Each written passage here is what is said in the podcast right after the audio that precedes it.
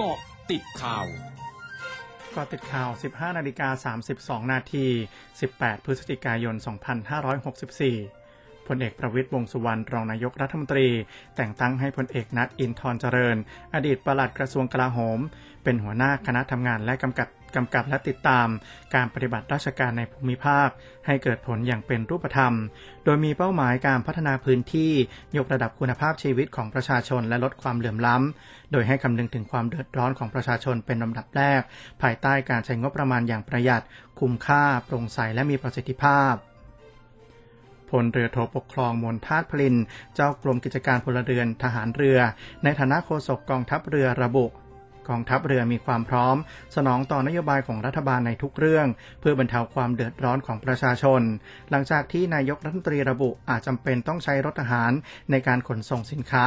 หากผู้ประกอบการรถบรรทุกหยุดเดินรถในวันที่ 1 ธันวาคมนี้ เพื่อเรียกร้องรัฐบาลลดราคาดีเซลเหลือ 25 บาทต่อลิตร ซึ่งกรมการขนส่งกองทัพเรือ มีรถบรรทุกขนาดใหญ่อยู่จำนวนหนึ่ง ที่สามารถดัดแปลงรองรับภารกิจดังกล่าวได้ทันที รอเพียงคำสั่งที่ชัดเจนลงมาเท่านั้น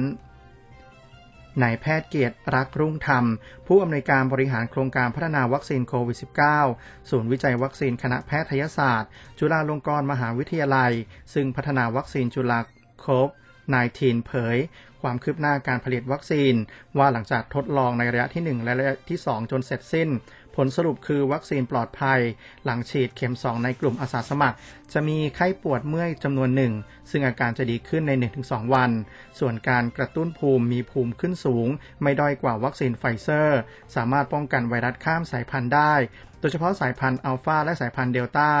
ค่าสามารถถ่ายทอดเทคโนโลยีการผลิตวัคซีน ให้กับบริษัทไบโอเน็ตเอเชียจำกัด ซึ่งเป็นผู้ผลิตวัคซีนระดับอุตสาหกรรมในประเทศได้ ในไตรมาสแรกของปี 2565 นายธนวัฒน์พลวิชัย อธิการบดีมหาวิทยาลัยหอการค้าไทย และประธานที่ปรึกษาศูนย์พยากรเศรษฐกิจและธุรกิจแถลงคาดการอัตราการขยายตัวทางเศรษฐกิจของไทยในปี 2564 ที่ร้อยละ 1.5 โดยเชื่อว่าผลของมาตรการเปิดประเทศ จะทำให้มีนักท่องเที่ยวต่างชาติเดินทางเข้าไทยราว 200,000 คน และเพิ่มการจับจ่ายใช้สอยในช่วงปลายปีนี้ ซึ่งจะช่วยหนุน GDP ของไทย ให้เพิ่มขึ้นร้อยละ 0.83 ส่วนการส่งออกคาดว่าปีนี้จะขยายตัวในระดับสูงที่ร้อยละ 16.5 อัตราเงินเฟอ้อเพิ่มขึ้นร้อยละ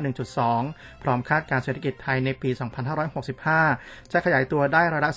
4.2 การส่งออกขยายตัวที่ร้อยละ